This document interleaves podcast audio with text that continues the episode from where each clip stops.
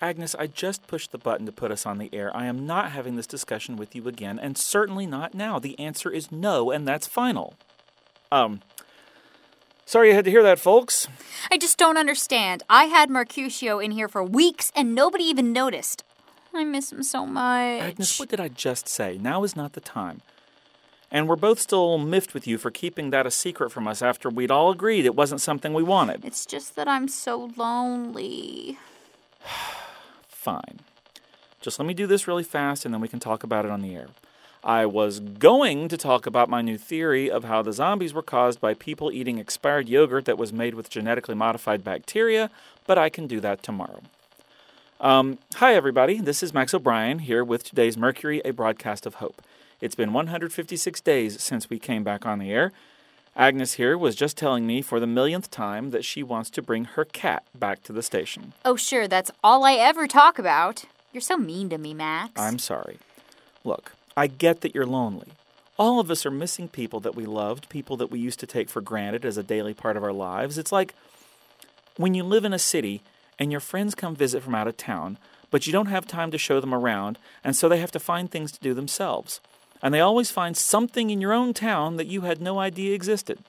Places that look and sound like something right in the heart of your interests, but that you never took the time to discover for yourself. Heck, sometimes they're not even obscure. Major institutions that you live within a very easy drive of. Maybe it's a museum, maybe it's a zoo or an aquarium, maybe it's a theater where they do really excellent plays, or even the local sports team. You might have gone once or twice with friends, but when someone asks you when the last time you went was, you're forced to admit that you haven't been in years and can't even remember when it was. And that's sometimes how we treat our friends. They're there. Of course, they're there. They're always there, steady and dependable, and you don't need to check in with them all the time because you know they're capable adults who are doing just fine. Social media actually made it worse because you could feel like you were maintaining a connection when in reality it was superficial, and both parties might have been better off letting each other go. What's this got to do with Mercutio? I'm getting there. The point is that now those friends are gone. They may or may not be alive. Some of them may be listening to this show, but we can't just bop down the street and visit them anymore. If we got word that someone we loved was alive and needed us, we'd move heaven and earth to do whatever we could to get to them. It's about priorities. We miss them more now that they're gone. Of course, we're lonely. Something we needed was taken from us, and just because we didn't always appreciate it for what it was at the time, that doesn't make it less painful for us. Everybody's lonely right now.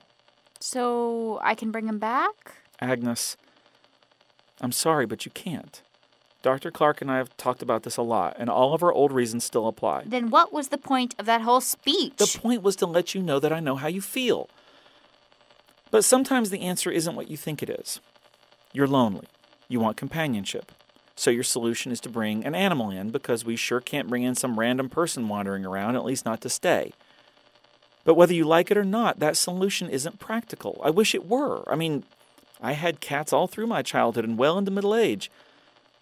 Look, let me see if I can explain it this way. Several years ago, I had a couple of cats together. Their names were Rhiannon, or Rhea, and Freya. Rhea was very unpredictable. She hated change of any kind. Every time I moved to a new place, she freaked. She hated meeting new people and would behave aggressively towards them unless they had the patience to sit with her for hours, every day, for weeks, until she finally accepted that they weren't a threat. She would growl and hiss and meow and carry on, and lots of my friends wouldn't come visit because they were afraid she might scratch or bite them. She sounds uh, hard to live with. She was. But she was also very sweet once you got to know her. Freya, on the other hand, was the exact opposite.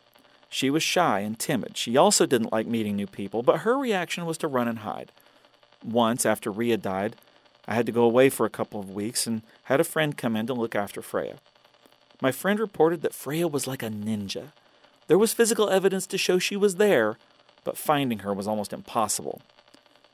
Now, when Rhea and Freya were both alive, periodically they would run around the house as cats often do. Uh, some people call it the rips or zoomies when cats do that. Just run around for seemingly no reason. Now, given what I just told you, why do you think they were running around? Rhea was chasing Freya. She was being a little bully. That's what I thought too.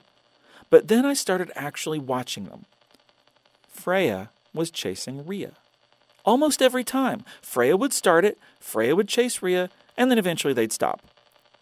They were friends in a very special way, even for cats. And then Rhea died. Freya didn't change much. She was still shy and timid, although she was getting more attention now because Rhea used to demand all of it, and now there was more for me to give to Freya. But for the most part, she stayed just the same. But then, a couple of months after Rhea died, I noticed something. Freya was chasing her tail. It didn't occur to me that that was significant until I'd seen her doing it a few times, but it dawned on me that I'd never seen her chase her tail before, and now she was doing it a few times a week. She liked to chase things, she liked to pounce, and she didn't have anyone she could do that with anymore. She was, in a very non human way, lonely. She missed running around with Rhea, and so she invented a new way to fill that void. So you're saying. I'm saying you don't need a cat to not be lonely. I don't have an answer for you, Agnes. Everyone in the world is a little lonelier now than they used to be. We're all missing someone, and we're all a little sadder. But if you hang around the wrong people, or in this case animals, you're just going to be masking the symptom. You won't really be less lonely, you'll just be covering it up. And when Mercutio inevitably dies, as everything does, you'll be lonely again. You need to find the right solution to the right problem. Thanks, Max. That actually helps a lot. I think I need to go write in my journal now. I think that's a good idea. And to everyone out there listening, I hope you find a way to be less lonely too. We're all struggling a little, but I hope it helps you to know that while you might be by yourself, you don't have to think of it as being alone. We'll be back tomorrow. Take care of each other.